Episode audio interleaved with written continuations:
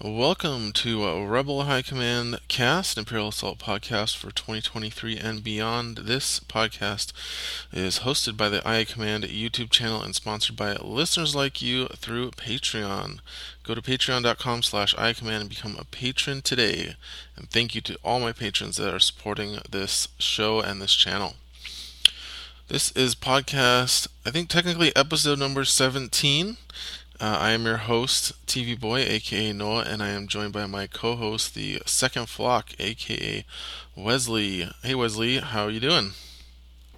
Hey, doing great, everyone. How's it going, Noah? Good, and I think this is actually our first podcast back together um, that everybody's going to be listening to. And we did just record mm-hmm. our season eight um, full set review, and that's going to be going up once all the spoiler articles get released. But this is going to be going up before that. So yeah. So today we're going to be talking about before you know season eight gets fully spoiled. I wanted to do a kind of final send off for season seven, even though we still have um, tournament coming up for that season. So this is going to be kind of the sunset show for season seven. We're going to talk about stuff that we've learned, takeaways we've had from the season um, f- after seeing uh, it play out for about nine months here after all the um, final changes were made after playtesting, um, and that's going to be a lot of fun. Yep. Uh, if we playtested for four months, I think we have an eight-month competitive schedule, right? Uh, yeah, because it started in September. So September, October, November, December, January, February, March, April. Yeah, eight months about. Awesome. All right. Well, before we get in that, um, I do have some community updates, and I'm just going to go through these right here on the on the call because I have them listed out. Um, so just wanted to mention to people that um, the uh, tabletop simulator module has been fully updated by uh, one of our newer community members, Jonathan. Uh, emailed me out of blue and said he had updated that with all the ICP cards up to season 7. So if you've been itching to play ICP on Tabletop Simulator, that's actually ready to go, and I'll post a link in the uh, video description of the YouTube video here. I've also shared with everybody there's a new uh, printing service that you can use if you want to get your um, ICP cards printed and want to do it card by card instead of printing out the full sheets for every season, uh, it's called MTG-Print, and it's a, it's actually a proxy printing site for Magic, and uh, you can print tokens out with it. But you can uh, you can upload custom cards to print with it as well, so it's great for printing off uh, your ICP cards, you just have to remember to set the size, the correct size when you're printing deployment cards and command cards because they are a specific size, but you can do that in the options menu when you go to print. So really useful. I would encourage people to check out that site for printing off your ICP cards. Uh, we've got season 8 spoilers probably already started by the time you're listening to this on April 10th. So make sure you are checking out the main I um, IA Continuity Project website for all of those articles. We've got guest writers from the community writing blogs about the cards, um, and there's going to be a, a, spoiler article every day from the 10th through the, I believe, the 21st. yeah, the 21st. Uh, and then finally, we have the Season 7 Celebration Tournament happening in about a week's time from this episode actually the weekend following this episode coming out, the 14th, 15th, and 16th, we're going to have tournaments each day at different times so that people can hopefully get into one of these tournaments or play in multiples. And um, there's an article on the site that lays out the prizes for that weekend that we're going to be sending out to people. So that's going to be awesome, and it's completely free to play. So this is your last chance to play the competitive season season seven format before we get into season eight play testing. All right, so that is the announcements. So let's move on to our comms chatter section where we talk about. Well, let's let's uh, let me take one more second and say with these season eight spoilers, um, depending on when you hear this, I will be hosting a live stream on 411 about uh, Imperial Assault, and we will be revealing two of the season eight cards on that live stream. So if you're seeing this shortly after this goes up it might be just a day past when I stream, depending on when these go up. I think Wednesdays. Yep. But if you want to head over to youtube.com slash the second flock and look for the most recent live stream with Star Wars characters on it, uh, somewhere in that stream there should be two new cards for season eight revealed ahead of their scheduled uh, blog posts that they're going to get sometime later in a week and a half from now or so. The later end of the season eight spoilers. Excellent. So if you want to catch those guys a week early, uh, head over to my channel. Excellent, excellent. Okay, good plug. Perfect. So, moving on to Comms Chatter. Um, so this is where Yep. we uh, talk about a listener email or comment on a previous episode. Uh, basically, just to spotlight the community and like do some some discussion here on the on the podcast. I think we haven't done this in a while, so I wanted to spotlight a comment. And this one is from uh, PON3D, and I believe this is actually um, our friend Jonathan who updated the tabletop simulator module just recently. Um, he posted this comment on an older video I had made. Um, actually, it was about the changes, like how Season 7 changed over the playtesting process. And he says, um, so his comment says, awesome insight into the card design process. How often do you guys discuss changing existing rules? Um, he says, take initiative is such a format warping card, but it seems necessary to stop the guaranteed final activation power plays. I thought about making it so that last activation always loses initiative for the next turn, uh, and couldn't really see many downsides for doing it this way. Does the committee avoid these changes because people already know how things work, or are there significant mechanical downsides to changing something like this? so I thought this was an excellent question because it really digs down into the heart of what ICP is doing and some of our guiding principles. Um, it's actually some, like an episode topic that I'd love to do in the future, just to talk about like how the ICP works and what our guiding principles are for like making changes and stuff, just so that people can kind of know more about what how we operate. But um, to answer Jonathan's question, I'll let you get on this too, Wesley, in a second. Um, yes and yes, we the one of the we don't change. So no, we don't change core. We try not to change core rules in the game.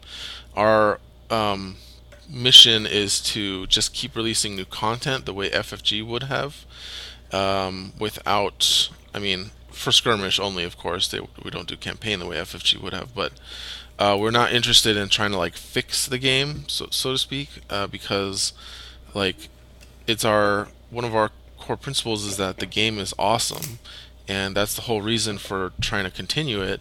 And if we tried to fix it or change it, like that would not be faithful to the many many fans of skirmish that have uh, come over the years um, to love the game.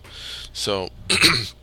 yes, one of the reasons we don't change it is because people already like and enjoy how things work. Some people don't, and we understand that, but that's we don't have that mantle like to change the game the way that like we've seen um, Atomic Mass games do with the Star Wars games that were gifted to them from by Asmodee. You know, they've gone just hog wild making changes to those games, kind of butchering them, in my opinion. Um, but some of the things they've done have made them better. Some things have made them worse. But we're not. It's not the business that we're in with ICP. Um, Yeah, you guys, uh, you do. I would say you do discuss it though. I know the last time we had a poll for the new season, the official changes, uh, there were like three pages of, hey, what do you guys think about all of these aspects of the game that aren't necessarily what we're voting on right now? And so there were polls about like how bad do you think take initiative is, and you know what do you, do you think extra armor is too strong? Not necessarily that, that they're going to change anything, but I think they are at least trying to see where the community headspace is with everything. Uh, but also, you know, to speak to what you said, Noah, it is a baseline of the project to, you know, work on this game. It's not Imperial Assault 2, it's updates to Imperial Assault 1. And you can't change everything, especially something like Take Initiative, that at this point is essentially a core game mechanic. Um, yeah. You know, without kind of dipping into the toes of making it a sequel. Yep, and um, yeah, we do talk. We do talk about it. We did talk about it, and I know the. So I came on to the committee in season three, uh, and I know that before me, um, they were talking about that stuff a lot. They were talking about stuff like changing how focus works, changing how initiative works, um, banning extra arm or not extra armor, banning Zillow technique or or nerfing it or um, they were going to completely change the rules about how command cards were played. So you couldn't you could only play like one card per attack or something. Um, it was it was there was a lot of talk about stuff like that, and I think that's when they realized that number one, if they change all that stuff, it, the game was going to be completely different, and it's not going to be the game that people loved.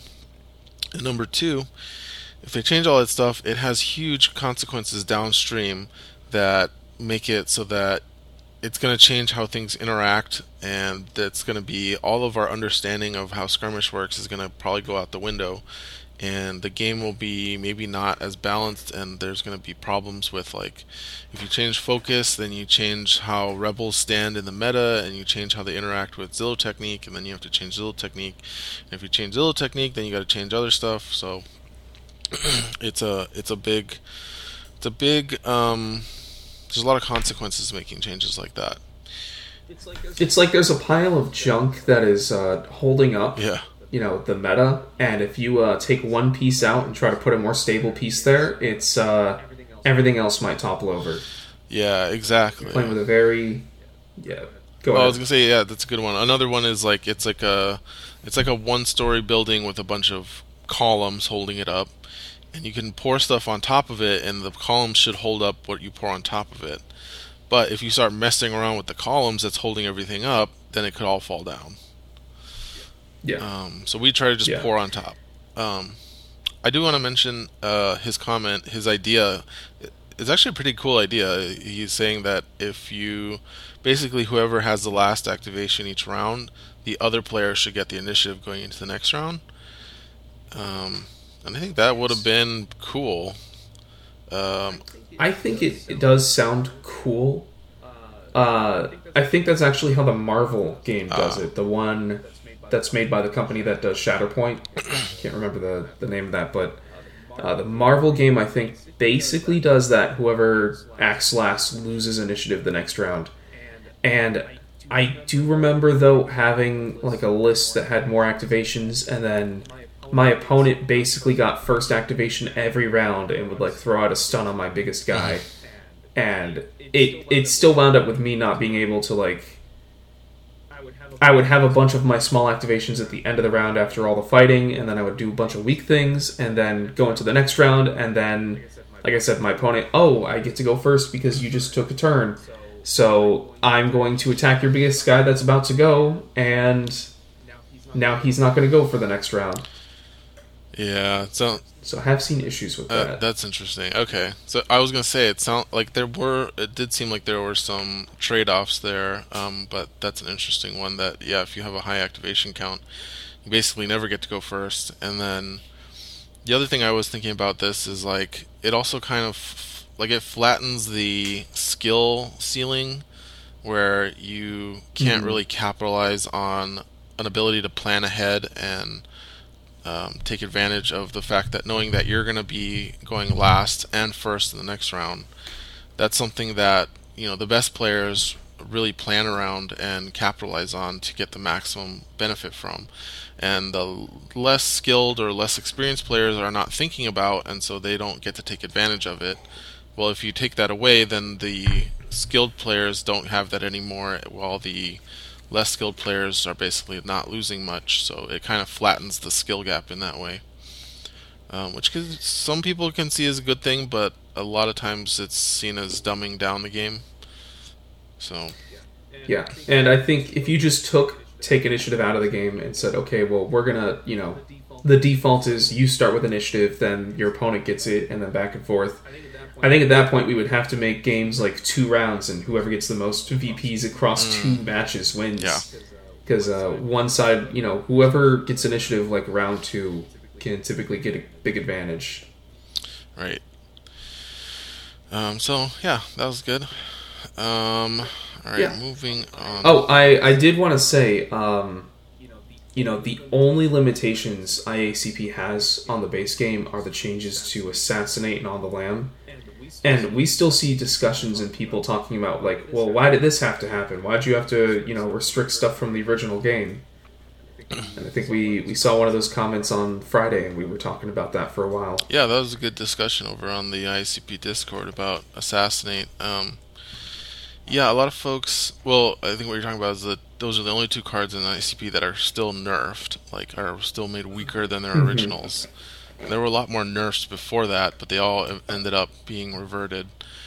Um, and I think what happens is a lot of people come into the project uh, seeing all the changes and only seeing it from like a like a um, what do you call it? Like a what, you, uh, what is it called?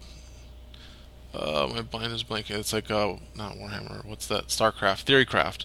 They see it from a Theorycraft mm. perspective, where they're like seeing all these changes, but not seeing them in practice, right? Because they haven't seen any of that. They're yeah. just like trying to think how they all interact, and they they in their head they come up with a with a theory for how it's all going to work out, and the thing is, we have years now of actually seeing it play out in real life, in real games, and we know how it works, and we've tested this and that and all the different permutations, you know, with a relatively small group of people. Like we only have about maybe 50 active people at a, at a time, honestly, um, but we still are able to see those things and how they're working versus somebody coming in and being like, "Hey, this change is going to work like this if you do it that way," and we're like, "Well." That's not how it's worked in practice the last few years, and that's why that's still there, and everything else got changed back, and etc. etc. Which, um, but it's it's good, and we I I encourage people who are new to the project to bring those concerns and talk about them. Like, we're never afraid of having the discussions, um, and I think we learn a lot too. Sometimes, like sometimes we get new perspectives. Like I remember when you first came on, you were asking all these questions, and we were like, oh, like shoot, yeah, what, that's interesting. Like we got to change that or or we got to fix that or that's something we need to start looking at so you know um, it's good. It's good to always be re-examining things especially through fresh perspectives. Yeah. Yeah. And i think one of the cool things about the project is you know with the exception of those two cards on the lam and assassinate you can come in and you can play imperial assault like the base mm-hmm. game. You can use all the old cards if you want and your opponent can you know, be IACP and just show you like a couple of the cards that they're using, and you can have no idea what's possible, and you can still run, you know, your stormtroopers at nine points if you want. You can still play the original game, and your opponent can just be the one with all this cool new stuff. Uh, and I think that adds a bit of a level of comfort and ease of getting into it mm-hmm. that you kind of have to opt into which parts of the project you want to start with. Yeah. And so that's why I think you know changing aspects of the original game is not it's good. that it's not a part of the scope of the project. Yep. And I, I do wish we could even get rid of those two like for that very reason that you wouldn't have to deal with them but we've tried it and yeah and i would almost say we could you know maybe look at assassinate and getting rid of that one but then we added bib and i think uh, now there's like an extra thing you can stack already yep. so that's enough yeah, Bib. Yeah, Bib makes it hard. He's one of the few that have been balanced around a nerf to an old card. So I don't. I think he'd be a problem. But okay, let's yep. do a rules question, and then we can do gameplay. Well, actually, I uh, I added a second listener comment oh. here. Uh, so this is from the last episode you did with uh, Brendan and Stephanie from Adepticon. So I commented on that video, and I think they were talking about how they ran a list that was themed around the Obi Wan TV show, and it was Vader and Palpatine and a bunch of the Inquisitors and uh, Purge Troopers that were hunting after him during the show. And I was basically like, oh, I just started this TV show, and it's the first time I heard someone, anyone, say, yeah, go watch Obi Wan Kenobi. That show's awesome. I've only heard bad things up until that point, so that intrigued me and I left this comment on the video. And I think it was Brendan. He responded again uh, to YouTuber uh, Born Painting. I think this is him, and he said like, "Yes, 100%. Uh, Obi Wan is great. Go watch it. The Vader fights make Obi Wan the sh- it makes the show for us. The Vader fights." And then we talked a bit about uh, painting, and he's like, "Hey, I hope I can inspire you to pick up a paintbrush." And heck yes, that would be awesome if you did your own painting. Um, and then we'd love to see you at Adepticon next year. So it would be great to see more people at Adepticon every year. I think the bigger that gets, the better. Uh, but I wanted to say shortly after I wound up finishing that show, uh, or after finishing this podcast, And I then learned, uh, and hopefully Brendan uh, is listening or Stephanie. Uh, just I wanted to get out there that I learned that there's a fan project going on. There's a guy named Pixel, and he's trying to recreate or uh, re-edit Obi-Wan into a two and a half hour movie that kind of spans the bridge between the prequels and the original trilogy. But he is a professional VFX artist, and so he actually went in and shot new scenes and like added more dialogue or and, and changed a lot of the VFX uh, to try to make it more faithful to some of the different parts of the lore, but also to change character motivations and fix a lot of what people had issues with and like add a lot more color and just make it more cinematic. Um, and so at some point, that version, that reimagining of Obi Wan's going to come out, and uh, I think it, you know, Brandon and Stephanie, you'd be very interested to watch that. And I think, in general, the Star Wars community would love to hear about that. So it's Pixel's Obi Wan Kenobi show or Obi Wan Kenobi movie coming out at some point whenever he finishes it. It's a fan project. Yep. Yeah. And I will not be linking to that because Disney does not like those things. But you can find it on your own. I have found the um, there's another fan edit that already exists that edited mm-hmm. it down to a movie. It didn't add any special effects, but it edited out a lot of the stuff because originally the story is that uh, the Obi Wan story was f- treated to be a uh, a movie. It was supposed to be a movie, uh, the original script was for a three-hour film or two and a half hour film, and then mm-hmm. the producers were like, uh, "We don't want to make any more movies right now, probably because they were having problems with their box office. Uh, we want more TV shows. Stretch this into a six-episode miniseries, please." Mm. And that's how you got mm-hmm. stuff like ridiculous chases through the forest and weird parkour scenes, and just a lot of nonsense. to pad out the runtime.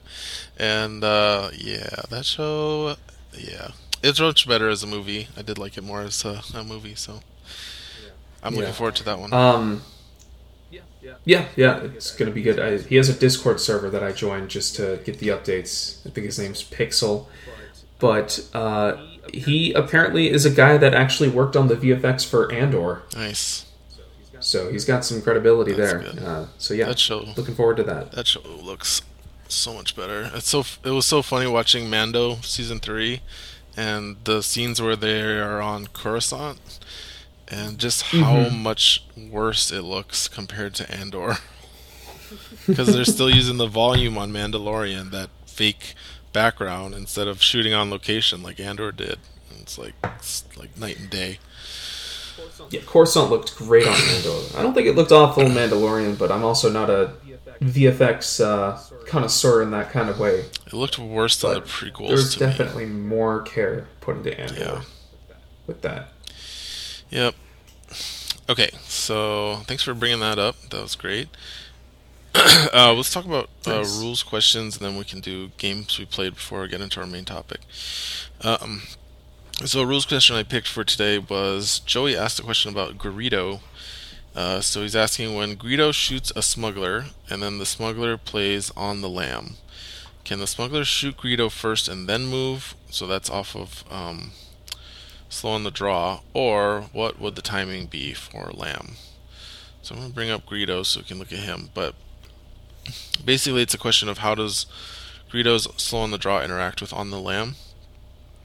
So um, the way that works is so in ICP, there's two different answers in ICP, but it, it's both the same result. Um, so in ICP, the way on the lam is played is you play it um, when the attack is declared. So that's before dice rolls. Um, and the way that slow on the draw is worded is when you declare an attack. So they both have the same timing in ICP and that means that it's going to be attacker's effects first and then the defender. So what will happen is uh, Greedo will attack, or so, excuse me, yeah, Greedo attacks. Uh, his slow on the draw ability will trigger. Then the smuggler defender gets to attack Greedo, and then the smuggler then gets to play on the lam to get out of line of sight. So it's pretty bad for Greedo. Um, he gets attacked and doesn't get to, to to attack back or doesn't get to complete his attack. in regular FFG skirmish, on the lam gets played after dice, like before modifiers, so after dice are rolled. So it's pretty much the same. Uh, Greedo will attack, slow on the draw or trigger. Greedo gets attacked by the smuggler, dice are rolled, then the smuggler plays um, on the lam and gets to avoid the attack. Yeah. Yeah, Yeah, I'd seen that thread. That that all makes sense. And was a lot more simple answer. Um, it just reminds me, you know, Brendan was talking in the last episode you guys did about how they had that Greedo versus Greedo interaction, and he was saying about how the judge had to come over and explain to them all the different rulings, and it got really nitty gritty. And I was thinking, like, well, I think it's simple. They solved it. It's like Greedo attacks Greedo, and then Greedo B attacks A, and then A can attack B once, and then that's it. Uh, and then I just thought, well, what if one of them dies during any of those attacks? Yep. And then parting shot And goes then off, and I just Then like, it all happens again. I was like, oh, God, I.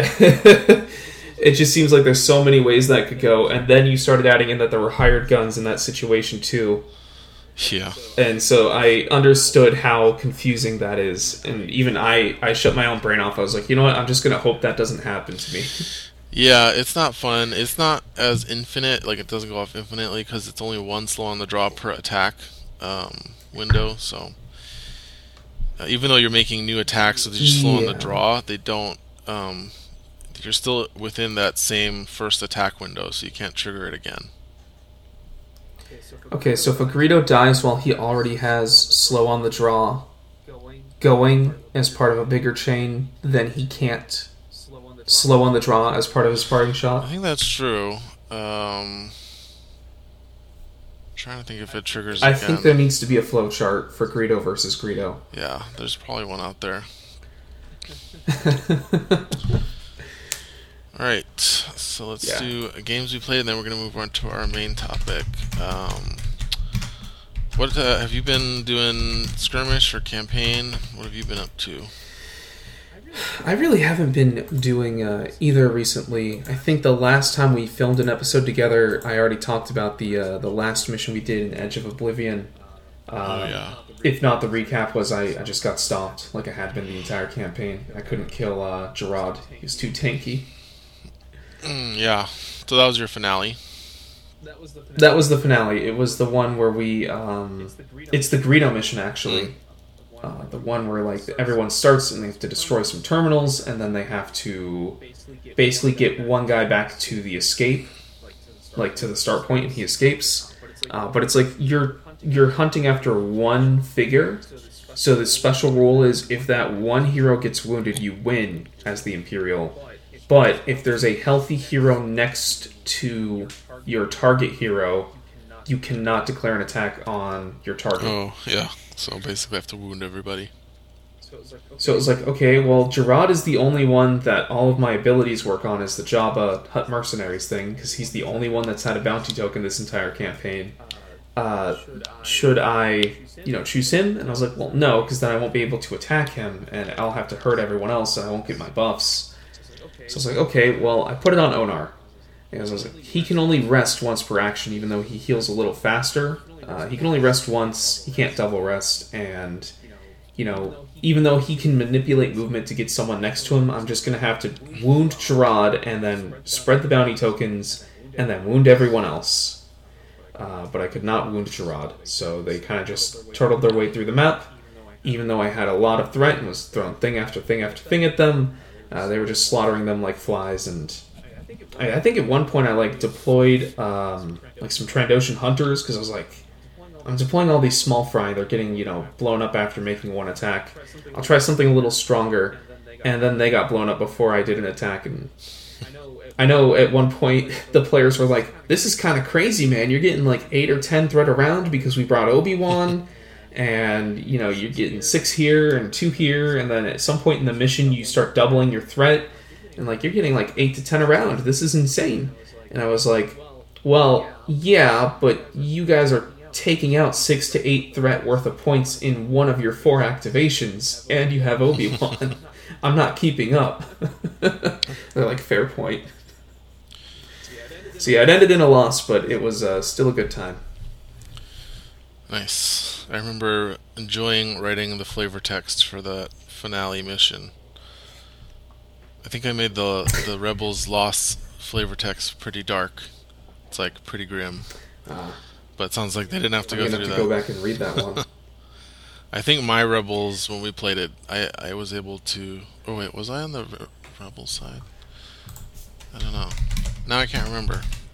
But I remember enjoying writing that. but anyway, um, yeah, yeah. Well, I have not. I have been playing a little bit, but it's been all season eight playtest games to get that done in the last few weeks. So both. So Yeah, I kind of figured uh, we spent a little longer on the community updates, but that was okay because we probably didn't have much to talk about in games. Yep. So I can't talk about that, but you guys will hear more about that um, in the season eight set review. I kind of talk about my experiences with season eight um, when we're talking about the individual cards. So, um, so I think we can move into our main topic then. Yeah. So season seven is coming to a close. Um, we've got the card list here for reference. We've got about 300 games of data now from when we started competitive play in September to now. Um, plus a bunch of tournaments, including Adepticon. Um, I did want to talk about the season, the final season had their top four a couple weeks ago. Um, so that was Morgan, uh, Mark, Neely, Derek, and Destructor. And um, what was I going to say? Oh, the I, I should be getting those game log reviews up hopefully before this episode goes up. Just haven't had a lot of time to do that with all season eight stuff, but fingers crossed. So hopefully this will not be a spoiler if you've had a chance to watch that. But if you haven't had a chance, this might be a spoiler because I'm going to talk about the results. So, uh, so Morgan won that turn that little tournament uh, because they, by the way, they all made it to the top four after playing through I think four rounds of Swiss or maybe five. Um, I don't think they I don't think they all played these same lists during the Swiss, but they did play these lists during the top four. So Morgan uh, ended up winning the whole thing. He had a list with M- Murne Rin, K2SO, Cara Dune, and I should actually switch over to the show notes on my other screen. Um, Cara Dune, here we go. Uh, he had uh, Rebel Sabs, just one set, so no doubles. Uh, Saw Gerrera, Gideon Argus, 3PO, R2D2, Heavy Fire, Targeting Computer, and Extra Armor. And you guys can see, if you're on the YouTubes, you can see the command card list here. Um, but basically, a lot of heavy, heavy weapon stuff. And let's see. Then we had Mark in second place, so he was in the finals, and he had two elite stormtroopers, two ISB infiltrators, one heavy stormtrooper group, Imperial officer, suppressive fire, Zillo technique, rule by fear, and advanced comms and lots of trooper stuff there. Oh, why is my thing not going? There we go. Okay, and then the two semi-finalists were Derek playing Rebels, and he had Han Solo and IG-11, uh, Jyn Odan, Hera Syndulla, Saska. So Saska was bringing uh, IG-11, and then we had Gideon Argus, R2D2, C-3PO, and Heroic Effort. And then finally, we had Destructor, another semi- semi-finalist who was also playing two elite stormtrooper groups, but his list had Iden Versio, Thrawn, Director Krennic, Elite Death Trooper, an Imperial Officer, Zillo Technique, Rule by Fear, and Advanced Comm Systems, most likely on Director Krennic. So he was more of a like big hitting trooper list, but he had the elite stormtroopers still attacking with Krennic, uh, giving them power tokens and extra damage. Wow. It's weird to see so many stormtroopers on a top list. Yeah, two. So right, so we had the finalists had double elite Yeah. stormtroopers, and Destructor was playing them as well. So we're kind of seeing a rise of the regular stormtrooper again. Um, I think Mark has played them for a long time, but it's interesting to see Destructor jumping on the um, stormtrooper plus Krennic strategy, um, which is one we've Yeah. really hoped would be successful since like season four. Um, and I think it's been good. It's been fine, but you know, it's all about whatever the current people's tastes are because again, the meta is so undefined and so um, free. You can kind of just run whatever you feel like. So if people didn't feel like running it up until now, that's just how it is. Yeah. Yeah. Um, okay, so let's move into. We've got some takeaways here, and I thought this would be a fun format where we kind of just give our opinions on the season and stuff we've learned and some kind of quick takeaways. Since I feel like we've talked a lot about the meta and what it's looked like over the, from all the past tournaments, like you can go watch our Adepticon prep episode where we kind of talk about what's being played and what's strong uh, in season seven. Um, so I thought this would be good, where we're kind of just combining our looking at our experience with the season and our uh, looking at the da- the data, which is now pretty much complete. Um, we can kind of give our opinion. So uh, I think we can start with the factions, which I added here at the last second. Hmm. So the people are always curious how the factions are doing. Uh, the three factions. So the factions are actually seem pretty even. Um, the meta share, so how much meta, how many lists were being played in each faction, uh, uh, ended up being 38% Rebel lists, 27% Empire, and 34% Scum. So Rebel was the most popular faction actually. If you take all the games that were played, that we got game logs for, including tournaments, including whatever games people sent in to our Dropbox. Um, and Empire was the least popular. So you'd normally expect 33% since there's three. Um, so Empire is way wow. below. But mm-hmm. when you actually look at the win rate, it tells a different story. Rebels are at 45% win rate, Empire's 56% win rate, and Scum is 51%. So again, you would normally expect to see about 50% win rate across the board in a perfectly balanced meta but we see Empire actually winning the most, even though it's the least popular, and then um, Rebels are winning the least, even though they're the most popular. And Scum's right in the middle, uh, perfectly balanced at 51%. pretty close. Yeah, pretty close to the standard popularity at 34%, just 1% up from the expected. Yeah. Um, so that's interesting to see, and I think that's been kind of the trend for the last couple seasons, even last few, is that just um, Rebels are usually the most popular, but Empire wins the most, and uh, Rebels are always kind of mm-hmm. struggling. Mm-hmm. So it's something we're aware of, and we're trying to hopefully correct, but without sending everything into a spiral, right? We don't want Rebels to be 60 At least the Rebels are popular. Yeah, they're popular, but we don't want them to go up to like 65%, and Empire drop down to 40 or something. That would be bad. Oh, yeah. Yeah. Um, so. Definitely. All right. Second take we have here is that Sabs plus Murne plus Saw Gerrera was a legit strategy this season and did really well. Um, and the sub take on that is Heavy Fire is finally getting lots of respect from the competitive community.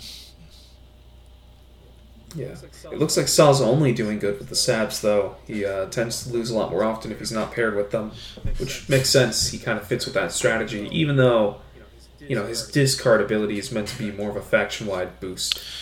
Yeah, that's that was interesting um, too. When I looked at that, um, with Saw's win rate is only at 37.5% when you take out the Sabs performance with him, but with the Sabs, I think he is at above 60 Let's see. Yeah. Whew. So he's doing really well, and he's been getting a lot of play. I mean, I played him a lot in the early part of the competitive season. Um, oh, he's at 56% win rate uh, total. I think without the sabs, it jumps mm. up to 60 or above 65%. Or sorry, with with, with, the sabs, the sabs? Yeah, with, with, the sabs. Yeah. Um, yeah. So Saw's Sounds definitely a part of the game. Good part. Good addition. Um, yeah. Surprised to see that we we like what was it? Our winner uh, only ran one copy of the Sabs with Saw and uh, Cara Dune and everything else. Yeah, I kind of like that actually. Like, I think it makes sense. Like you get diminishing returns when you have double sabs because you have to have like hidden and focus and surge tokens for all of them, or you want to, and it gets kind of hard to manage that. I think with Morgan's list, he since he only had two sabs, you know, he could focus and hide them both for that first initial attack, and then um, be getting that blast four on both of those first attacks plus heavy fire. So uh, he ex- mm-hmm. he traded that second group of Sabs for Cara Dune, who can actually hit hard, and I think that's one of the things that Sabs kind of struggle with is um, Imperial armor, you know, because that yeah. Pierce yeah. two gets hit by Zillo, and it's hard for them to break through. And then K2SO in here. There's another hard hitting. He's a spy. Yeah. Yeah. So I think. Yeah. He, I guess he hits hard. He, yeah, I think he's got a really well balanced list there, um, with K2SO and Cara being able to hit really hard um, on a single target, and then he's got the Sabs to do all the blast shenanigans. And I think it helped uh, that he played against two Swarm lists in his top four games, so that made things a lot easier, or, or gave him a good matchup and made those Sabs really pull their weight.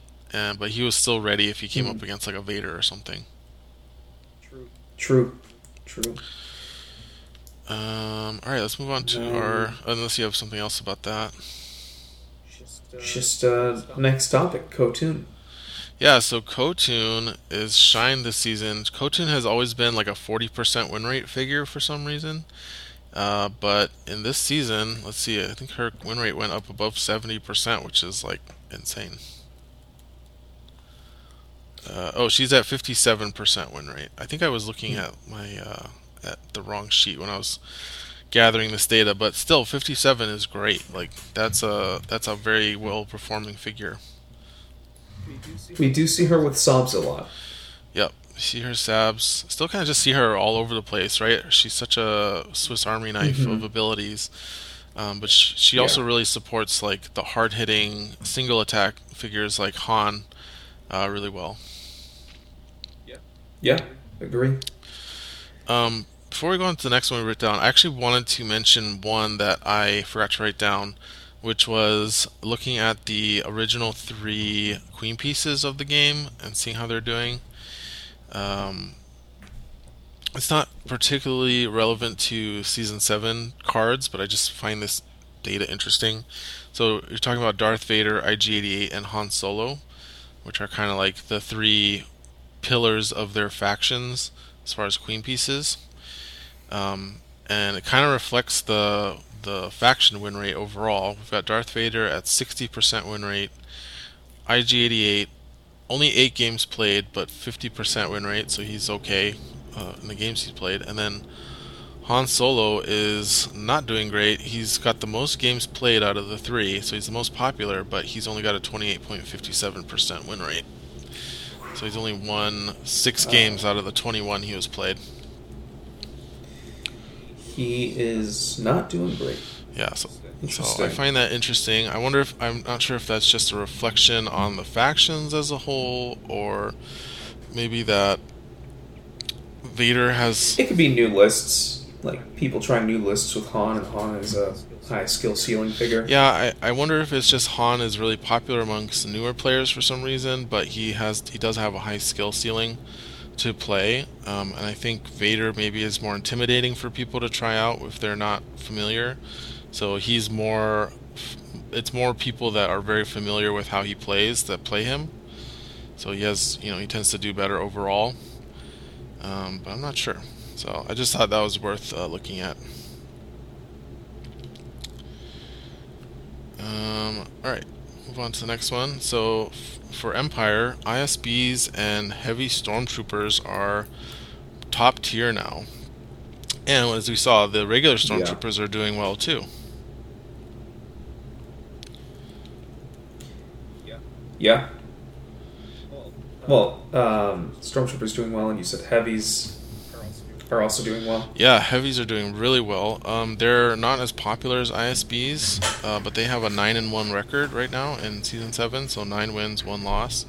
So that's very good. Um, you know, that's like insanely good. So there's is probably an out like something. We're probably not just having enough data on them, but I would expect that after if you add another 10 more games, they'd probably even out to around 60% win rate. Hmm.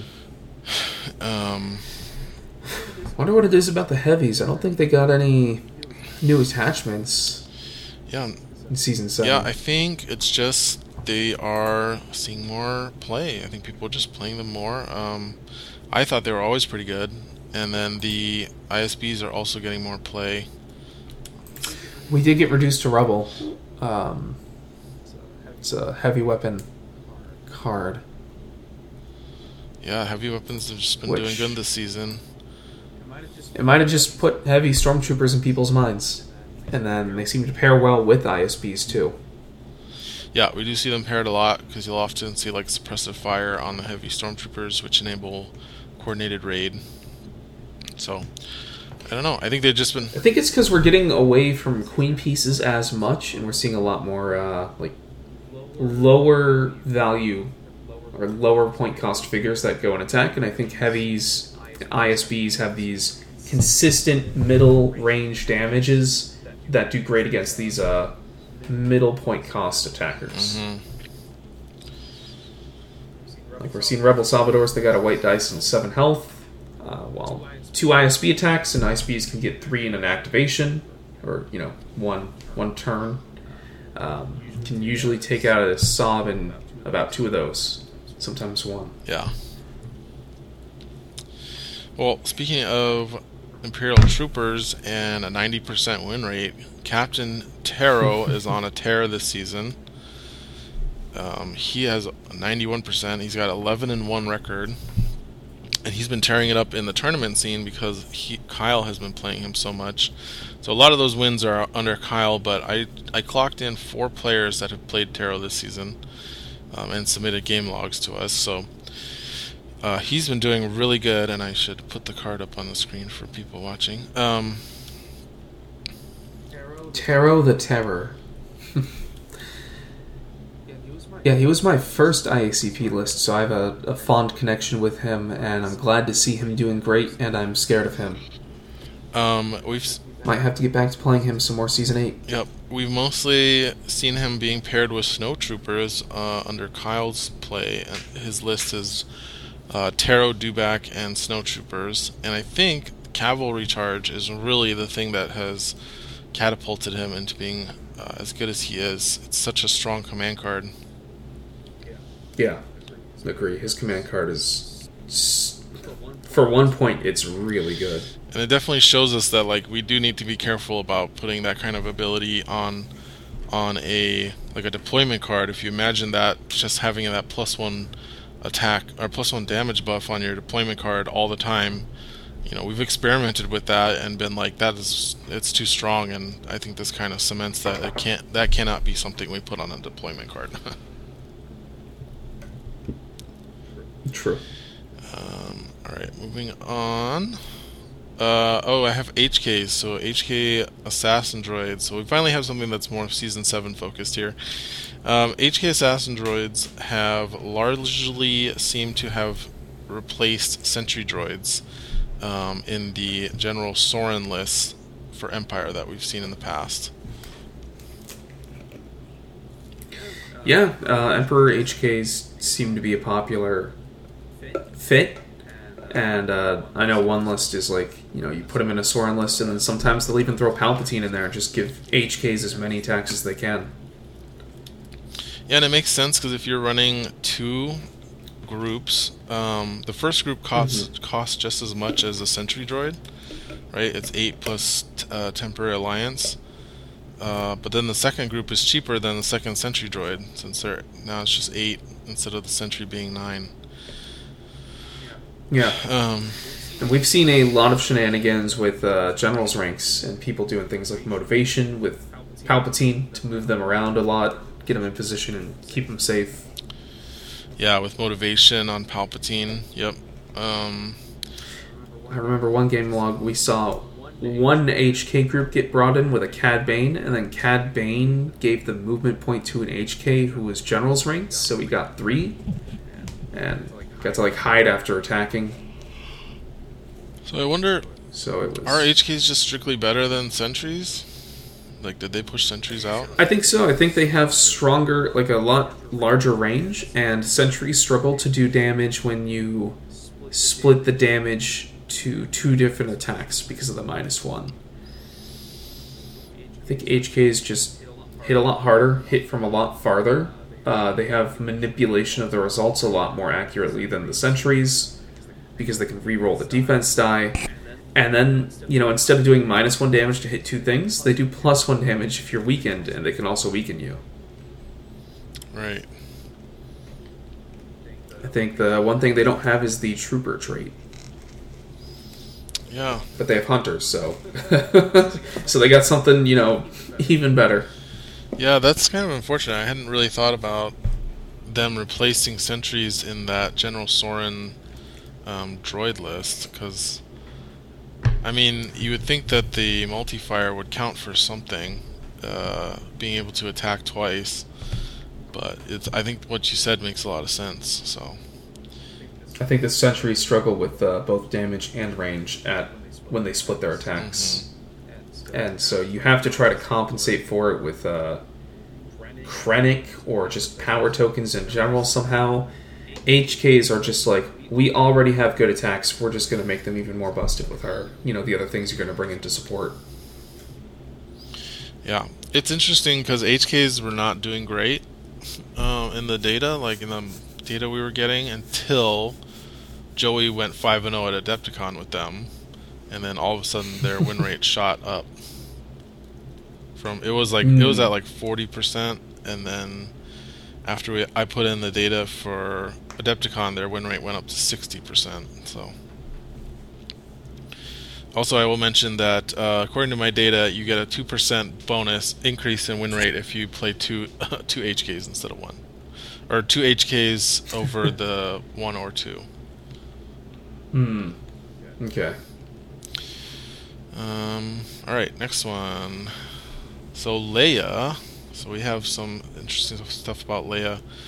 Uh, Leia is doing fine, but she's not like busted. She's not even over 50% win rate, according to the data I have on her. But is she more popular? Uh, she's way more popular than she was. She's um, got she was in 11 different lists this season. She's had got 28 games played, so she's seen a lot of tournament play. Um, so she's seeing more play. Uh, it's just she's not winning as much. Especially, I do think she might be high skill ceiling though, in terms of what she can do. yeah, she's. I mean, she's still pretty squishy for eight points. Um, Right, Mhm. she's the same durability profile as she was in the. Oh no, that's not true. She has 11 health instead of eight. The, I can't believe the original had eight health for eight points. It's just insane. Yeah. Um, so she does have more health, I guess, and she has a search for recover too. Um, yeah, she's doing a lot of little small things. Um, I think her attack is just not as strong as maybe some people thought it was. so that battlefield leadership can do a lot of damage, but it depends on how she rolls. True. Um, But her attack is very good for support. She can recover herself, and she gets the military efficiency. Um, and it typically still does a couple of damage. I gotta say, even like even if I roll a dodge against a lay attack, I usually still feel bad because I see my opponent recover too and get a card back that they need. Yeah. Um, so from Leia, we'll move on to Luke, uh, an heir to the Jedi. That was a card from season seven. Um, so looking at the data, it looks like both Lukes had about equal win, or not equal win rates, equal um, adoption rates. So the seven-point Luke Skywalker had 26 matches in 10 lists, and then we have uh, Jedi Luke is. Oops. Da-da-da. 12 lists, 24 matches played. So pretty close to the same. Even split. Hmm. Um, however, I will say that his win rate's not bad, but I'm a little disappointed that it's hovering around 40% win rate, which is fine. Like that's that's within happy range. We want it to be like between 40 and 60 percent is where we want it to be. Um, but I was kind of hoping like this is the third time we've buffed Luke, um, or at least Jedi Luke, and it's the second time we're buffing uh, hero, you know, Core Set Luke, and I was kind of hoping he would become more of like a high win percent pillar, the way that Vader Mhm. Vader is in Empire. You know, like I wouldn't see Luke be that, but I think he's still finding his feet. I think the fact that he like the play rates are higher, and um, you know this is after the play testing season, so it's not like people had to play him. They finally think he's good enough to try out, and they're playing with him. And it might just be that it takes a while for people to find their footing with him. He might not necessarily need another buff down the line or anything. Just the fact that he's getting played though is uh, what I think makes it great for the representation in this game. Oh yeah, and I I don't want to buff him again. That's one of the reasons I'm sad. Is like I don't think we can buff him again. I just don't want to do it. um, but you know you're right. He is. If you if you look at Heir to the Jedi stats, I mean, if you combine the two Lukes together, he's getting played more than Vader or IG or any of the other um, kind of pillars of the their factions. So um, he is getting a lot of play. So that's good. Yeah.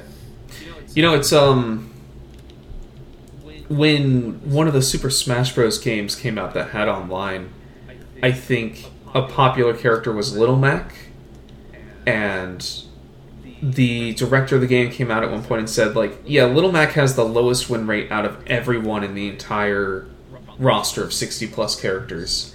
But it was because all of the new players thought he was cool, and so they were playing him, and a lot of the times they would lose. But I think they were still having fun, and I think that's what matters. Yeah, it doesn't really matter if he's if his win rate isn't the top because uh, you know you're gonna have players of all types flocking to Luke. I think that's a good thing. I am at least glad because I was worried that Core Set Luke was going to be overpowered with this. I thought he might have actually been Mm. overtuned, and was thinking we needed to he needed to go up to eight points. But it looks like I was not correct, and he's probably okay. I think I agreed with you when you first said that. Um, but I mean, like you said, I think he's fine. But it would be cool if we ever did get to the point where we had to bump them back up to eight and then say, okay, Heir to the Jedi is minus two, and we just use the original cards. Yeah, that was what that was what I wanted to. But um, I think I think the committee had it balanced in playtesting, and that's why that got pushed back. And I think they were right. I think the folks that said he feels good at seven um, were right. I think Leia was the problem, and uh, sh- that's why I think at seven points she was a problem. I think at eight she's totally fine. Yeah. Yeah, makes sense. All right, let's talk about the Rancor. Oh, yeah. Rank- Fun unit. Rancor has been a point of much discussion this season. Um, fun fact: I think he was supposed to originally be ten points when we put him out, and we forgot to change it back. And Oh! so he's nine. Oh, no. He's nine points. Because remember, he he had been nine points. Um, the original was ten. We had Mhm. recosted him down to nine for a long time, and then the the I think the idea was to make him worth ten again. Uh, but he uh, came back, came out with uh, nine points on the top left, and then we just stuck with it because it felt it seemed fine. But Yeah. it's the Rancor. I mean, Herbie's been the Rancor champion this season, um, playing the crap out of the double Rancor list that he came up with, and Rancor seems fine. Like he's yes, he's winning a lot. It's fifty nine percent win rate. Um, but like that's lo- less than a lot of other stuff we're seeing on the on the data sheet right now. So I think he is he has and he hasn't won any tournaments or gone undefeated in anything. So I think the Rancor is strong, but I think it's fine. I don't think it's broken. Yeah. Yeah. Totally agree there. It's definitely something we're keeping our eye on, though. It's one of those things that's like, hey, does this card gonna make the Rancor too strong? Like we think about Vader that way. We think about some of their cards that way when we're designing new cards for ICP. So the Rancor is I on our radar. I do miss that one patch where uh, Rancor came out and you guys thought he needed a nerf, so you made his surge for plus three damage instead of plus two. Let's nerf him by buffing his uh, surges so that you're less likely to take the other surges that are still just as busted. Yeah, but we nerfed something. I know you guys did some other stuff to him in that patch, but plus three damage on a surge was uh, that would have been a cool first. Yeah, see, that was my idea. It Yeah. didn't work, but it was still cool. Right. All right. Uh, next one is Taron Malicos from the Jedi Fallen Order games. Um, so I wrote here that he had a disappointing season, but um, he did get to the finals of the first league top eight under Morgan. Um, and it looks like Hmm. he just was more successful in Empire for some reason. Yeah, and you know that kind of makes his first ability redundant. Like, okay, he can play his own, you know, Empire uh, Force user cards, but yeah, he apparently it's people have said that. Oh yeah, it's because he's kind of slow. He's got to get up and hit you close, but he's got the ranged attack. Uh, but you know, he could just use like a little more tank from things like Zillo technique to help him get there. So he can smack you with this big attack. Yeah, and I think the big change we made to him was he couldn't use Lure of the Dark Side with the the child anymore Mm-hmm. in playtesting, but I think that was definitely for the best. Um, Oh yeah, that was that was way too good.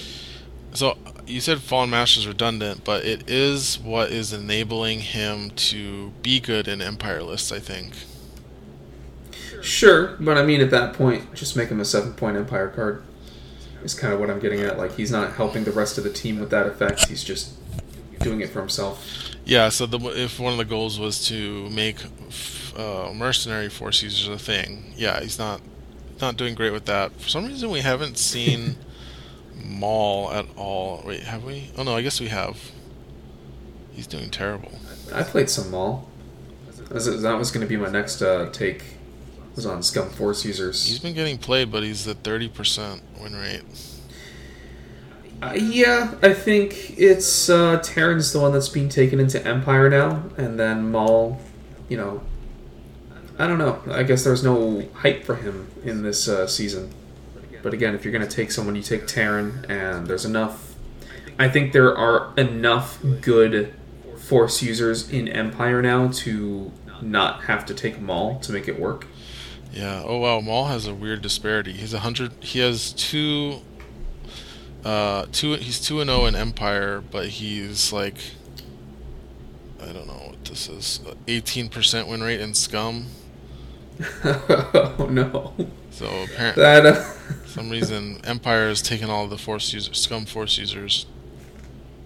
yeah, yeah. I Mara. I was uh Mara's the same. I was running him in Scum for a while, so Mar- I was not winning that many games. Mara's fifty-five percent win rate in Empire and sixteen percent win rate in Scum. So, Scum Force users is just not working as well as you playing Empire and stealing all the Scum Force users. No, I I tried to champion it, but uh, you know, I think there just isn't enough there yet, and you kind of have to get too close to your opponent to make it work.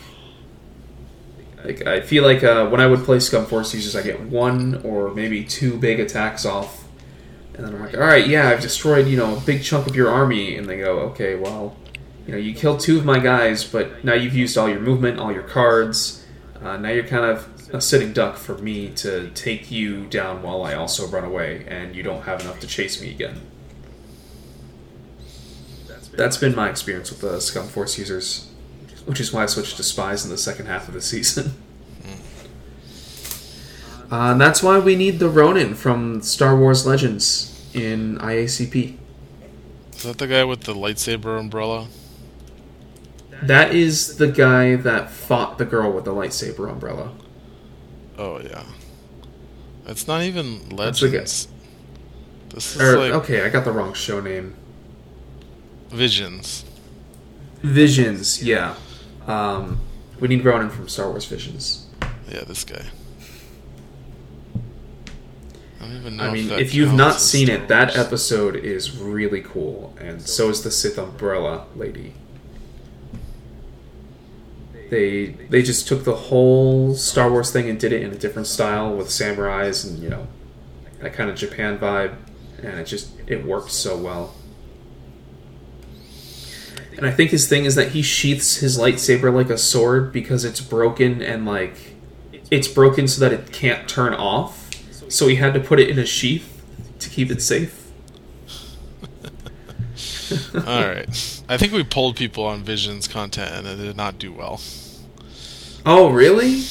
Like, do you guys want a Vision stuff in in IACP? And I don't think it got very high high marks. So I need to see that that poll because I think people would want at least from that one episode. Everything else, I kind of get it. It was kind of a one-off, you know. Oh, that was neat. uh, But that episode was uh, was the standout from that show. All right, next next takeaway here. uh, well, we just talked about Scum Force users. Mm-hmm. Um, oh, Shore Troopers.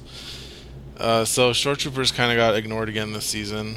Um, but when they were played, oops, I gotta enable these checkboxes.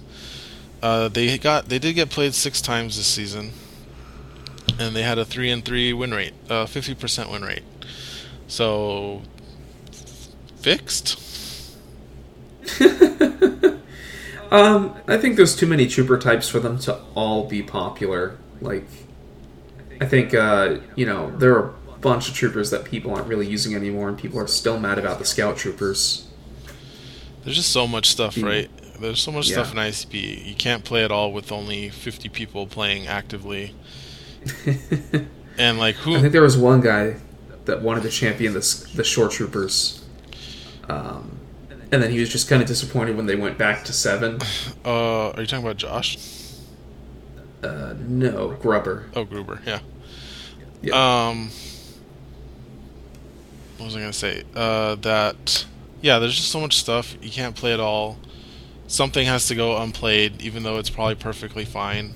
I am encouraged by the fact that they have three wins, which is probably way more than they had in any previous season. Um, also, we don't know, like, there's probably tons of games being played where people don't submit their game logs, so I'm sure there's more games that were played with them. Um, Hmm. I remember I played against Joey playing them in the league, uh, and unfortunately, he opened his door and had all his troopers all bunched together, and that was great for my Sabs. So that didn't end well for him, but I think he was probably doing well with them the rest of the league.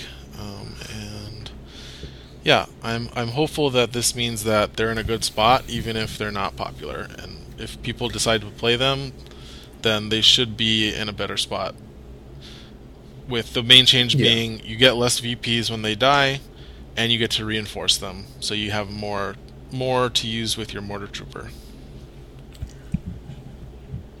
I know that we we uh, they were at six, and then they just kind of became an issue pretty quickly. Uh, but I would have liked to see the alternate universe where we put them at six, and then rebalanced the entirety of the card around them being at six with all those crazy combos. Yeah, you'd have to change the mortar trooper too. Oh yeah, yeah, probably. Which I guess is is why you guys were like, yeah, just stick them back at seven. We did something.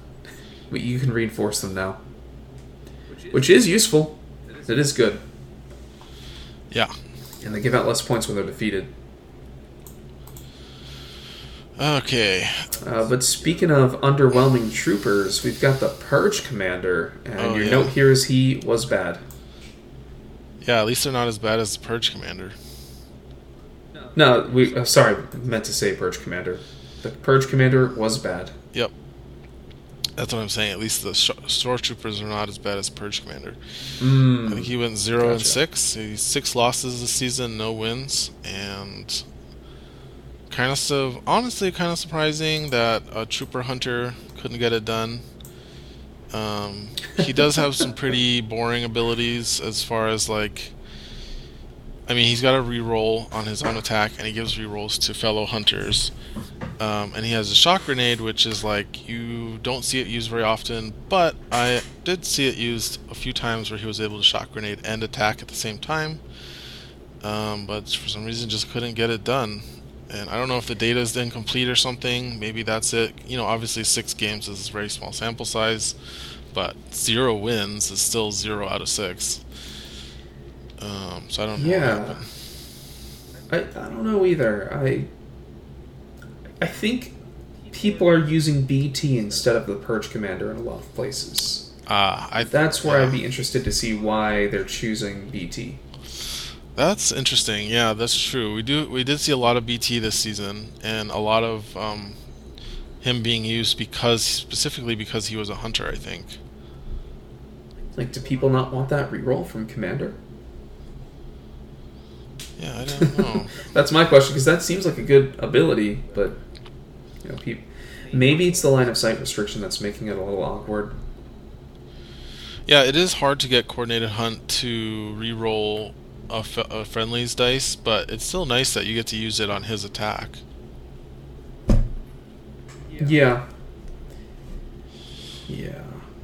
BT is uh like you said the one getting more of the use. Uh, maybe it's the extra health point he has. Mm, just, I don't know if he has a better range, but I know he's got more dice. Um, He has be- worse surge abilities and worse range. Where's search? Well, I guess the same. I guess the range is the same, but the purge commander has a reroll, and BT doesn't, so that helps with the range. Mm-hmm. He does get focused. The BT does get the focus. Yeah, he, he technically has more dice. He Yeah. has more dice and more health, so maybe that's all it is. Yeah, that might be it. But Pierce two is still good. The um his brothers, the purge troopers, are doing dec- pretty decently. They're um eight games played, fifty percent win rate. Like I'm happy with that. Mm-hmm. Yeah, the troopers are, or the purge troopers are decent addition this season. Actually, they're doing- respectable. They're doing better than that. I think that was just their tournament record. They are eight and six, so fourteen games played, fifty-seven percent win rate. So quite good actually. Maybe part of the reason the commanders aren't seeing as much play is because we also have the troopers, and the troopers are pointless and are kind of a good fill. Like, I think in the past people would throw in death troopers when they're getting near the end of their list to get that support. Uh, now people can throw in purge troopers for extra attackers that are kind of, you know, backing up the rear guard, and you don't need the commanders as much because they cost an extra point. Yeah, that might be it. But although I think with the purge troopers, you're also building around them more, so you're using them in lists that have Mhm. other melee attackers or other brawlers. Yeah. Um, I think it's more. I think BT is the answer to the purge commander.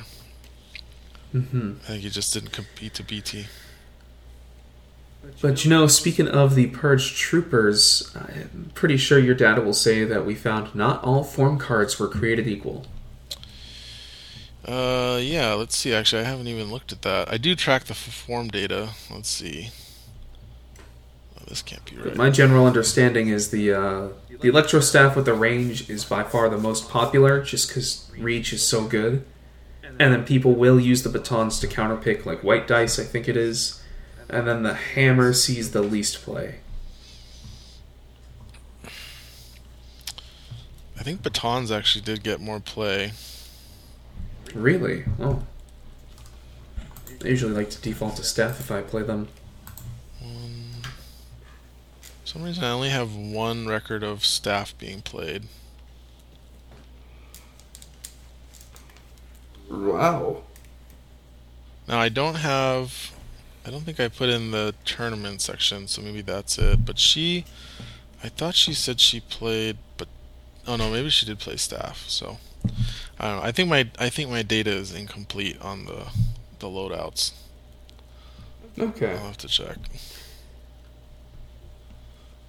Because I said they had 14 games played. I only have seven. Seven plus four is 11. Yeah, I'm missing data. I gotta go back in and check. From what I've heard, the staff is is more popular though for the reach. Mm-hmm. Yeah, that's what I've heard as well. And like I said, batons will sometimes get picked as a counter to white dice, which was their intent. but the hammer, I think even against large figures, I don't know if people are taking that as often. Which is sad. It does have the the better surge ability. Yeah, I think we were counting on the fact that it's the only one that has surge for plus two damage, and then sort of being a crowd control piece. Mm-hmm. Um, that it would get more play because of that. I think it was. We were expecting that to be the more niche option, but I think maybe it's just too niche, and maybe their reach was just too good to give up. Yeah, I could see that. Although I think All right. don't they um don't doesn't their ability require adjacency? Oh no, it's just attack targeting new cost. I'll figure. Okay, never mind. So yeah, that makes sense. Um, all right, what's next? Uh, next, we have the hired guns. You said perfectly balanced. Uh, six to twelve. Is that six, wins? So it should be six out of twelve. okay. So I guess there's six. There's six and six. But let me double check that because when I was pulling my data, I was I think I might have been looking at the wrong sheet that only had tournament um, results. Hired guns. So far. Oh no, never mind. Six and six. Twelve matches played. Fifty percent win rate. We nailed it. We nailed it. Nailed the hired guns. They. Oh, I gotta put them on the screen. They are perfectly balanced. I feel like they disappeared for a Yeah. little while in the early part of the season. Like nobody was playing them. They might have, but I think they're they're good. I think they're a staple in scum now. I don't know about staple. I still don't see them that often compared to like other stuff in Scum, but you see them pop up, and I think they're good when they're when they're played. Yeah, I at least agree with that. Yeah, All right, I think they're good. smuggling compartment is our next one. Yeah, so I don't have the data on this, but did we see less spies as a result of uh, smuggling compartment? Uh, that's hard to quantify because I'd have to look at the old season's data, but I don't think we saw any less. Like, let's see, intelligence leak. 34 matches played, 15 lists. So we're still seeing lots of intelligence leak. Let's see, a strategic shift. Nine lists uh, uh, for a strategic shift, 15 games played. So I wouldn't say we're seeing like I haven't seen them drop off the map. I don't know if that's less than last season, but that's still pretty respectable number of lists playing those cards. Um, smuggling compartment itself, 14 lists played, 44 matches played, 50% win rate exactly. Perfectly balanced. Yeah, I think it's. I think smuggling compartment has been a success. Um, I think you guys hit the mark. I think people really like playing that card, not just to hose spy cards, but for its own ability to dig through the deck.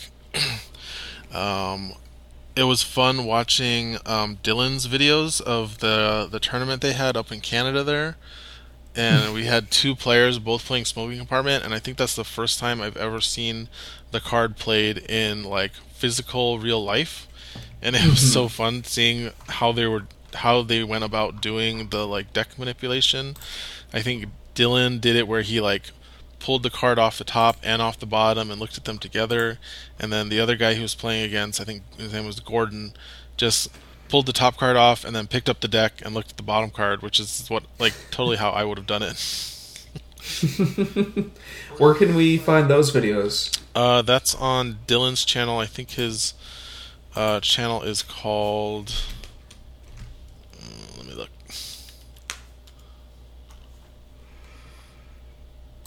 They got posted all over like Slack and stuff, but Uh, let's see. Oh, yeah, if you have it, I'd have to load up my account. is this uh time to nerd? Yeah, time to nerd. That's what it is. Yeah, time to colon space nerd. I'll subscribe to that. So, yeah, I don't. He's got some Imperial Assault stuff up here. I think it's interesting because I think we've not seen like Intel leak completely useless, but it's now a risk, and it's now like if you don't want to deal with that stuff attacking your hand, you can bring smuggling compartment, but you got to pay a point. Yeah. So I think we kind of nailed it. Like, meet reached our goal there, where you know there's an option, but it's not it's not throwing things out of whack. It's still pretty balanced. Yeah. Yeah, I agree. I agree. So now you can't complain about spies in ISCP anymore. I don't want to hear it. Does that mean we can uh, start releasing a bunch of new spy uh, hand manipulation cards? That's probably bad game design, so I don't think All we should do that. All right, next one. Next, I just put Cad Bane is cool. I don't know how he's doing, but he's in the season, and I think he deserves a footnote at least. Yeah, definitely. Um, he's doing pretty good. Ten lists appearing in 22 matches played, 54% win rate, so that's good. He's doing good. I'm surprised with all the, with all the hunter support we got this season, just between them and the purge commanders. For comparison, Onar is in 16 unique lists with 47 games played and a 61% win rate. So, So Onar a lot more popular. yeah. But I Do we see Cad and Empire often? oh, that's a good question. Um, no, never. Never. Whew. Purely Alright. scum. Purely scum. Hmm. Yeah, thought we'd see more of them. But alright, cool. So I think we did good with Cad Bane. Um, Mara Jade, that's you posted that one. Yeah, so like between all the factions, she got new stuff for Rebels, got new stuff for Empire, got new stuff for Scum. All that kind of seemed to work with her. Um, but I don't think I saw her as much as I was kind of expecting at the beginning of the season, and wanted to see kind of what the data was on that. If she's popular, if she's kind of not seeing much use recently. Uh, well, she's still one of the most popular cards in the game in ICP. Okay, well there, there we go. She is. Let's see. I actually have it sorted by popularity on one of these. There we go. She is at the top. She is higher than Luke. She is higher than Onar. Uh, yep. She's more popular than Oh, wow. Onar, slightly less popular than Extra Armor and Bib Fortuna. More popular than Fortuna. Okay. And this is in she's all factions. Yeah. Yeah, makes sense. She Yeah, maybe I have a disconnect in some aspects because I didn't join the third competitive season and I was in the second one, but I think the second one was kind of the data for that was I don't know if you counted it and everything, but I know results wise we kind of abandoned it. Um. Oh yeah. I don't know. Well, we didn't have a f- top top four or whatever for that, and so whatever Yeah. I only get whatever game logs Whatever people submitted logs. to me. Yep. But she's super Gotcha. popular. Um. She's not doing great. She's at thirty nine percent win rate, Ooh. and I Yeah. think Scum is dragging her down. she only has a sixteen percent win rate in Scum. She's doing fine in the other factions. She's fifty five percent win rate in Empire, forty two percent win rate in Rebels. Hmm. So that 16% win rate is really dragging her down from the Scum side. So I think that goes back to what we were talking about with, for some reason, Scum Force users just are not doing well. Yeah, that is unfortunate. Because I really tried to make him work. But I think Mara's doing just fine. What did, did she get any new toys? What what command cards did she get that's really good? Well, I think it, in one, Luke's were both buffed, so Son of Skywalker got a lot better in Rebels. I'm looking through. And I know in Rebels we kind of saw a a list that was full of double attackers, which is one of our points later. Um, so like running Luke, Gaarkhan, and Mara with Zeb. And then in Empire, she didn't get new toys, I don't think, but she just was a hunter, force user when we got the Grand Inquisitor buff, and so they kind of seem like they go well together. Oh, Scum! She got Cad Bane's new card. Yeah, that's a good one. But I don't think they're. I don't think people are really using that. So Which is unfortunate. It seems so good. she's not a hunter in Scum too, so they they don't have synergy there. Mm, true. True. Um, True that. Okay. By the way, she was. let's see, Metashare 11% in season six. So I I just pulled up season six data. She's 19% in season seven, so she's she's more popular. Yeah, she, so she did go up. hmm I think uh, a lot of that is due to the rise in popularity of like surrounding Force users in Empire and Rebels. And Taron. People had to try her with Taron, I imagine, even if it didn't go well. Yeah. Oh, she got Taron's card, Forbidden Knowledge. Hmm. Yeah, that's true. It's okay. Let's see. You get you get one movement point. Discard one harmful condition. Yeah, it's pretty good with her. Yeah. Uh, Leia's card is funny with her. You basically just draw one command card, and then yeah. and then you get to use use somebody else's command card again that round if they're a force user. Ooh. But that she already could do that, so it's like you can use Leia's card to do it again, but you draw a card if Leia dies. I don't know. It's funny. Yeah. Okay. Next one. What's our next take? Our next take is that Punishing Strike finally got the buff it needed. Now seems like a fair and useful choice. Um, people actually take it from what I've seen now, and they like turning things into stun, and opponents like forgetting it's there until someone says that they're stunned now. At least that happens to me. Interesting. Yeah, I only have in my data. I only have four appearances of this card.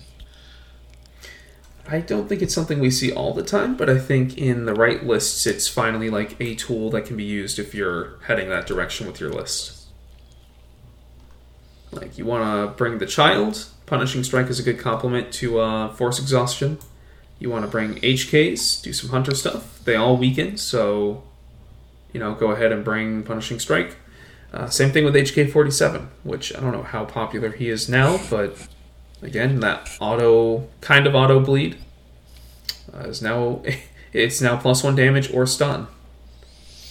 Oh yeah, that was a good combo. Yeah, he is also not being played that much uh, this season. You said it only had four games. Punishing strike. Four lists, six games. And what about the win rate?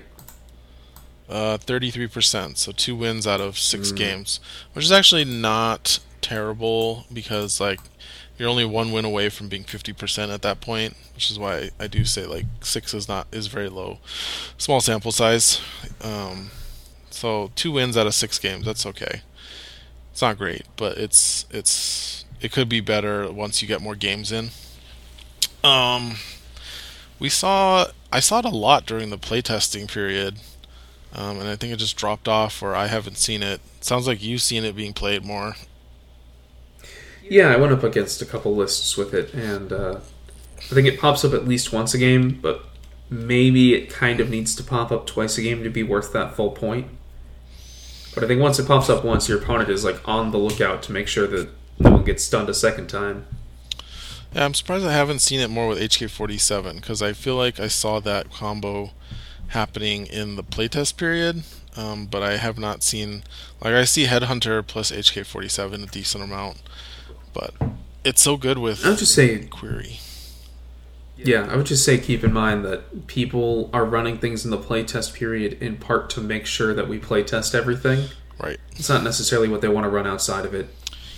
Like that uh that one month where everyone had to play Mando whether they wanted to or not. Yeah. Yeah, that's good. And that's good too. It's good that people do that. Yeah. All right, what's our next take? All right, so now we got uh Zeb got his rework. I actually don't remember what the final changes were. He went through a few revisions, but uh oh, he got the the dice changing thing. But he works well as, as in a double attacker rubber rebel brawler archetype. So I talked about a list a few points ago, like where you bring Luke, Gaarkhan, you can bring Zeb, and they all kind of have ways to get two attacks in one activation. And I think that's a cool brawler archetype. I don't think we're. I don't know about you, but I don't think we're seeing much Spectre Cell, and I don't see Zeb in many other places outside of a brawler list. Yeah, Guardians. Yeah, I haven't seen Spectre Cell. Yeah, he's doing good. He's 12 games played, 41%. So that's good. That means, you know, and again, that means he's got five wins out of 12 games. So if one more win would have put him at 50%. So um, he's very, it seems like he's niche. He had more attention in the beginning of the season with Blade playing him in that first tournament, but I haven't seen him being used that much in the late season. Um, so I think he's just, I think it's just a matter of taste, but I think he is totally serviceable now. Um, and yeah, actually, that, I find that double attacker list to be pretty scary. Mm-hmm. And I think he's still not taking uh, his command card though. Yeah, that's sad because I I thought that was a good command card change. Uh, I'm looking Yeah. at it now. I mean, it seems all right, but I can see why it doesn't get taken over a lot of other amazing choices Rebels have in general. Yeah, it only does one damage to each target, which I mean it's still good if you spread out like four, four or five damage if he's got damage on him. But I could see it not quite making the cut. Yeah. All right, what's our All next right. one? Next, um, I have seen the Grand Inquisitor kind of become popular, but I've seen him kind of just show up in places where he's not necessarily synergistic with everyone. Kind of like uh, how you would see Iden, even outside of a trooper list, just because she adds range to the list.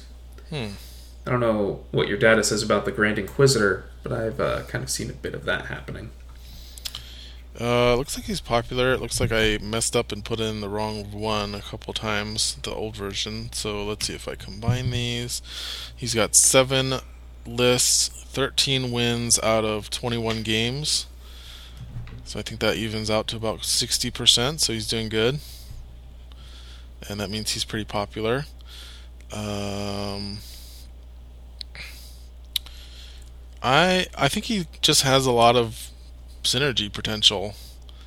Right? He's a force user and a hunter, so he kind of can go either way. Hunters are having a resurgence in Empire now thanks to the Purge troopers and Mara Jade and BT. I think he's a part of that too. I don't know what lists have we seen him in where he's just randomly played. I uh, don't have a specific example in mind, but I do think I've seen him pop up a few times where I was like, "Oh, he's he's just kind of there. All right, that's cool."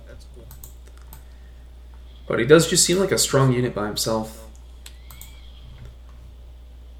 Yeah, I guess Joey played him in one of the tournaments with ISBs, Purge Troopers, Kallus, and that's kind of random. But the, again, the, Yeah. the Purge Troopers are adding that Hunter synergy. Yeah, like there was a little bit there that was synergistic, but it wasn't like a full, you know, let's let's make it a hunter list or a full on uh full on force user list. I think he might just be a well liked design. Yeah, I think people are happy to be able to play him now, and he's he's fun to play. He does have that interesting dichotomy, right? Of like, there's an interesting choice to be made with the saber throw, where do you want to throw it and get the benefits of like range and cleave, or do you go for the direct attack to get the the reroll, the precision reroll? Um, so I think that's worked out pretty well to be fun. yeah, he's got a cool design. All right, next And one. next, uh, when it was first revealed, I thought Savage Vigor was poop. I didn't think it did that much, uh, but I would like to take that back. I've seen it turn like potentially 10 damage attacks to like 4 or 5 damage attacks that then you add your block dice and buffs and it's a 0 damage attack. So I think Savage Vigor is good with Rancors. Savage Vigor has been one that is not always played, but I think it's good when it's when it's good. I think it Yeah. contributes to the Rancor's uh, reputation as being very hard to take down.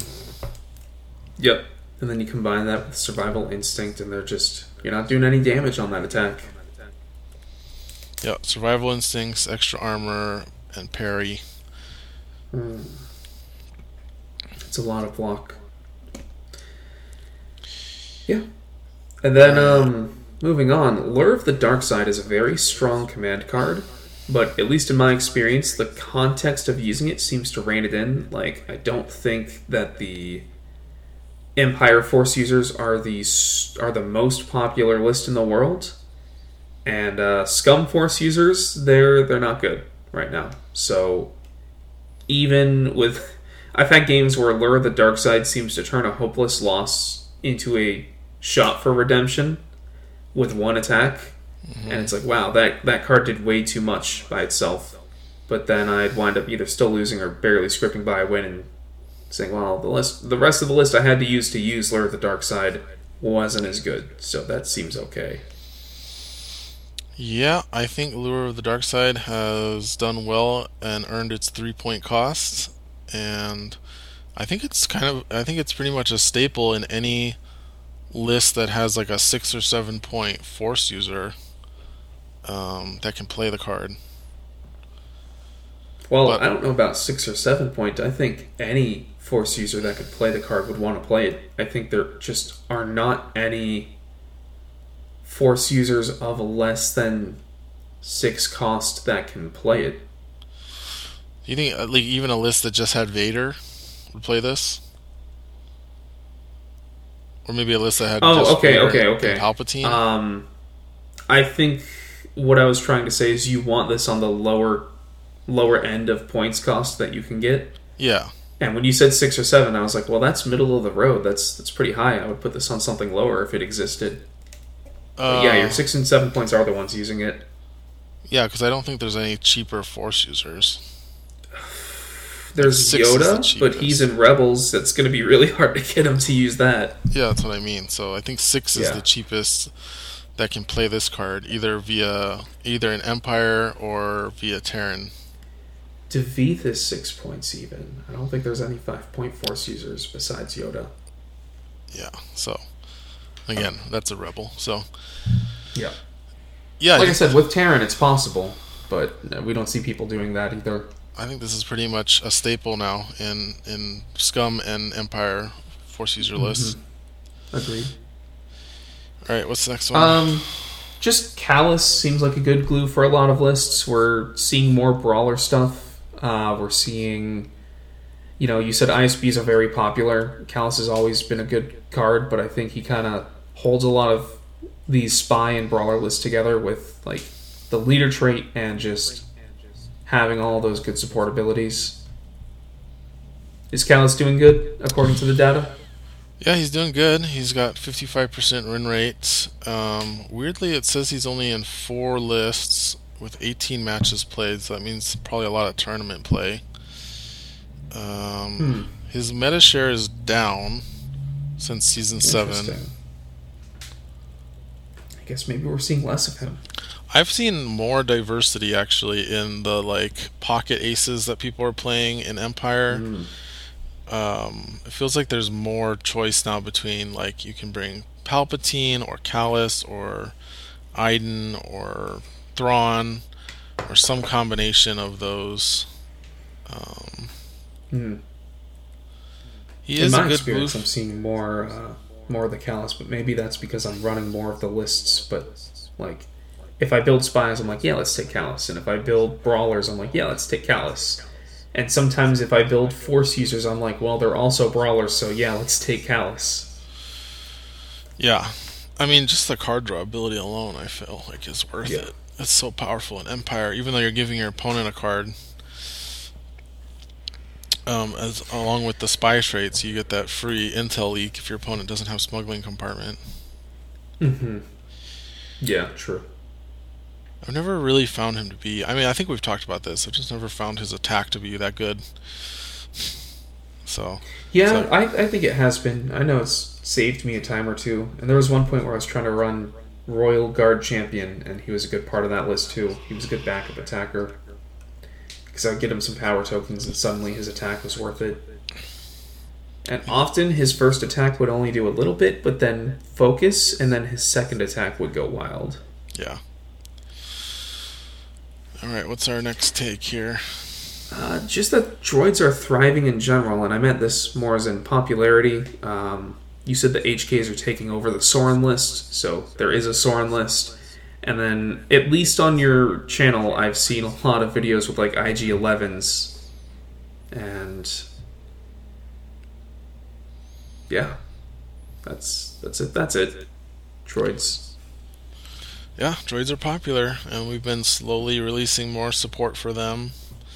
I think we had Triangulate this season, which has seen, I think, Mhm. a little bit of play, but I don't see it as like hugely game changing for droids. Mm-hmm. But it's been good. Um, like we talked about the HKs already. Although it's unfortunately they unfortunate that they have taken over a niche that already existed in the game. Like I don't I think we try to design things to open up new niches for new gameplay styles rather than you know that that that's a little bit uh, too much power creep uh, for me. So that's yeah. But uh, probe droids have been getting a lot more play recently too, right? I've, I feel like I've seen way more probe droids recently. I I think I've seen one in one of your videos. Um, personally, have not seen many of them, but it's, it's possible. They're good.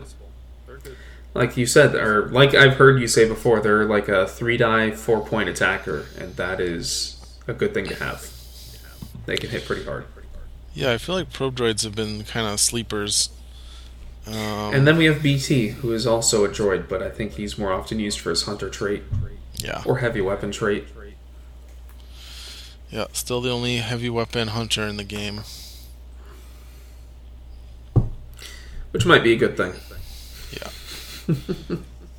All right, what's the next one? Yeah, so I've noticed a lot of strength in numbers lists uh, popping up, especially with Scum, between both what I've seen on your channel and in my own experience. Uh, these are just lists that tend to run a lot of 5 to 7 point deployments, and then at some point in the game, they're always going to run a strength in number two of those decent attacks out at once. So, this is where I was saying that I thought that the hired guns were more popular, and I could have sworn Cad Bane was, because he seems perfect for this kind of list and they kind of split between hunters and smugglers but it's like just a lot of five to seven point deployments in scum seem to be a rising trend and then you play strength in numbers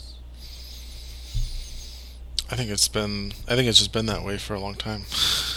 it's not a rising trend to me. It's just like well that's how Scum has always been.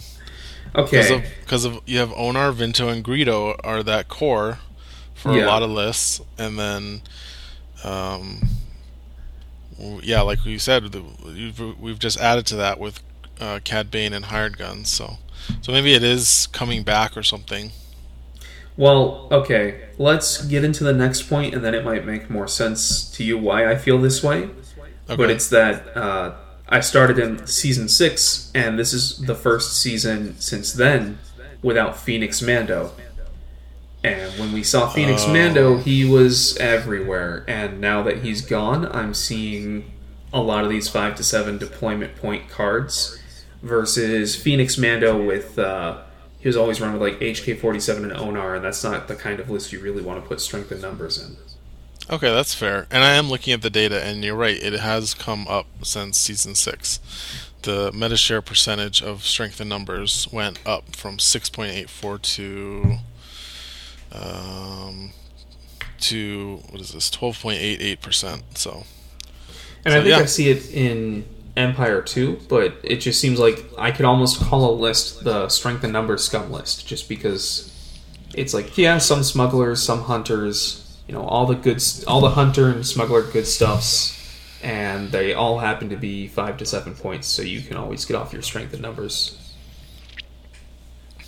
yeah, that's funny. Yeah, it, it just was always like that for me. I guess if you were running Weequays, you wouldn't do that as much. And then Derek's Or list, HKs, yeah.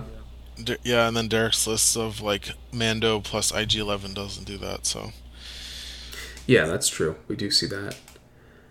Um, but you know, so the game does seem more varied now without Phoenix Mando dominating everything. And we talked about earlier this episode uh, the discussion on Assassinate, and someone chimed in that, hey, you know, being able to stack all of your Assassinate cards and confidently one shot a seven point figure is just kind of too strong. and uh, I recently posted a video on my channel that was like a throwback to one of the last games I did with Mando.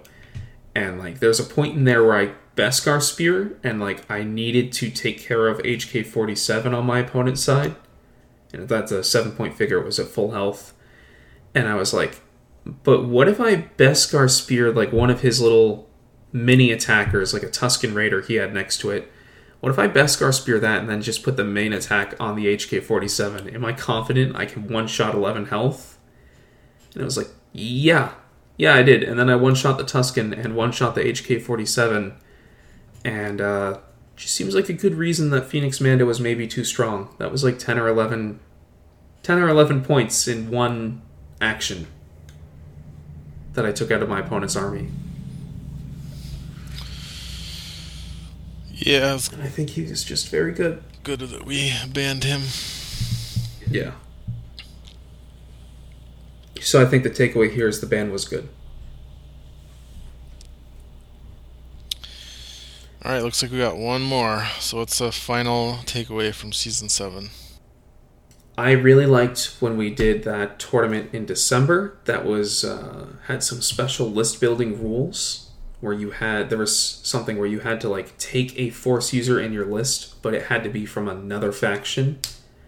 So you would you could bring Darth Vader into Rebels or Luke Skywalker into an Empire list. And I think having more tournaments like that would be really cool, especially near the end of a season when things start to you know the metal gets a little stale we're kind of just waiting for the things to change i think that would be a really cool way to spice things up during that time that last month or two of the season Yeah, that was the shifting loyalties tournament. Um, yes Yep. You guys got to talk to Morgan about those.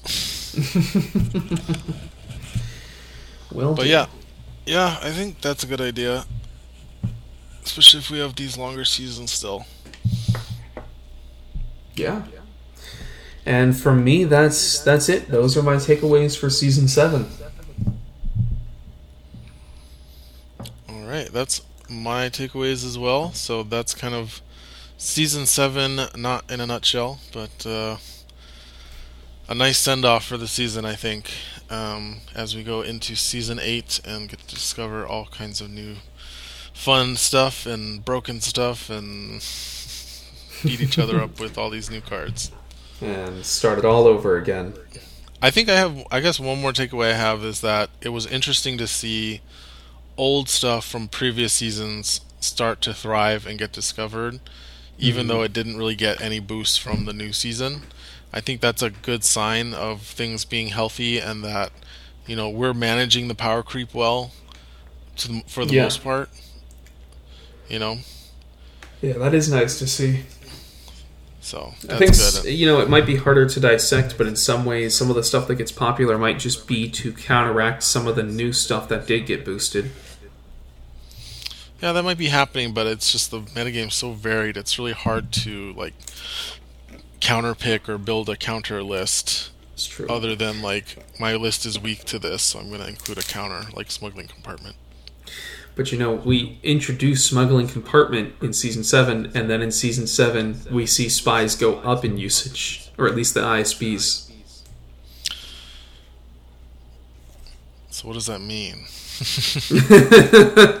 oh no, what have we done? What is that? That doesn't compute, right? Because spies should get less played if there's a card that counters them. We invited the challenge. Yeah. So, all right. So I think that's going to wrap us up for today. Uh, thanks everybody for watching. And Wesley, do you have anything you want to plug? Yeah, guys, if you're uh, catching this episode shortly after it comes out, once again, make sure you check out the IACP site over the next couple of weeks. Uh, they'll be dropping spoiler articles, I think, each weekday for the new season. Check out my own channel, youtube.com slash the second flock. And this Tuesday, the 11th, we're going to have a live stream, and you can catch it later on if you want, if you don't get it in time. Uh, we're going to reveal two cards that you won't be able to see for another week or a week and a half afterwards. So they'll be on the live stream. And lastly, uh, don't forget that we're having a send off tournament or span of tournaments this weekend, the 14th through the 16th, for the end of season 7. Uh, that's it, everyone. Thank you. All right. See you later. Stay frosty.